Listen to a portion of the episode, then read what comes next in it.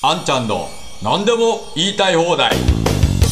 皆さんこんにちは。あんちゃんこと安藤博です。本日もあんちゃんの何でも言いたい放題ということでお話をしていきたいと思います。えー、甘利元自民党幹事長のあの子供の少子化対策の財源として消費税増税も視野に入れるべきだと。まあこの発言がかなり波紋を呼んでおりまして、えいろんなところで、えー話題になり、そして自民党の方ではこれの火消しに躍起になっていると。まあそういう状況ですけれども、まあちょうど先ほどですね、こんなニュースも入ってきました。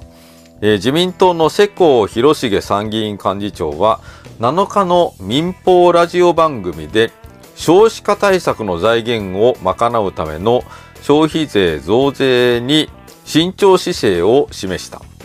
甘利明前幹事長の発言を念頭に、党の一部に消費税でという話もあったが、ちょっと拙速だと述べた。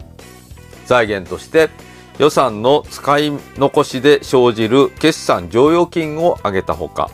保険料という形で広く薄薄く広く集めていく考え方もあると指摘をしたということですけれども、この発言は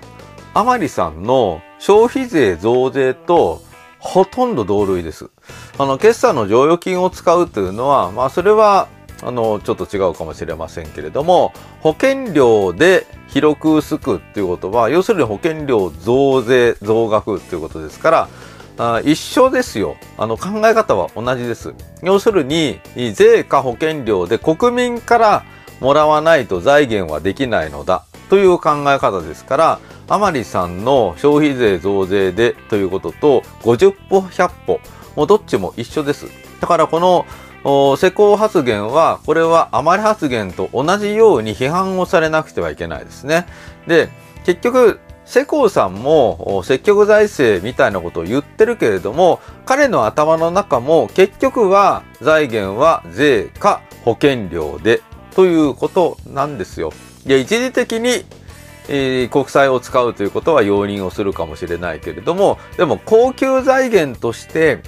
国債を使うというのには否定的なんですよね。だからやっぱり結局この貨幣というのは何なのかということは根本的には分かっていないということですし今自民党の中でえーこれからあいろんなことについてこの防衛費もそうだしこの少子化対策の予算もそうですけれどもそれに対する財源をどうするかっていうことを考えるようなあそういう特命委員会を設置をすると、まあ、そんなことを萩生田政調会長が言っていたようですけれどもこの財源に関していろんな検討をするっていうのは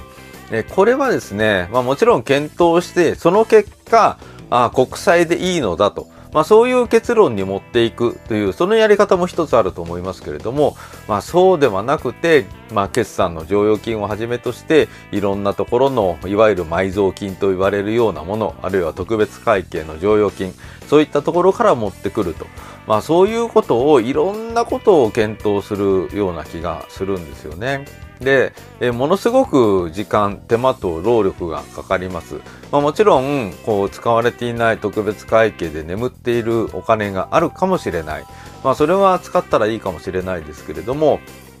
まず、ベースとして安定財源として国債があるのだと。まあ、そういう結論に持っていけるかどうかが、これから自民党の中の政調会の、その会議の、行方の見どころだと思います。まあ、いずれにしろ、この世耕さんの今日の発言というのは、あまり発言、あまり明前幹事長の発言と同じように、とんでもない発言だと。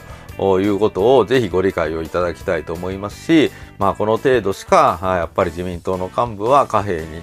関する理解というものは持っていないんだなっていうことを改めて、えー痛感をしたと。まあそういうことでございます。はい。ということで本日もご覧くださいましてありがとうございました。ぜひ皆さんチャンネル登録と高評価、そして通知設定もよろしくお願いいたします。それではあんちゃんの何でも言いたい放題、また次回お会いいたしましょう。ありがとうございました。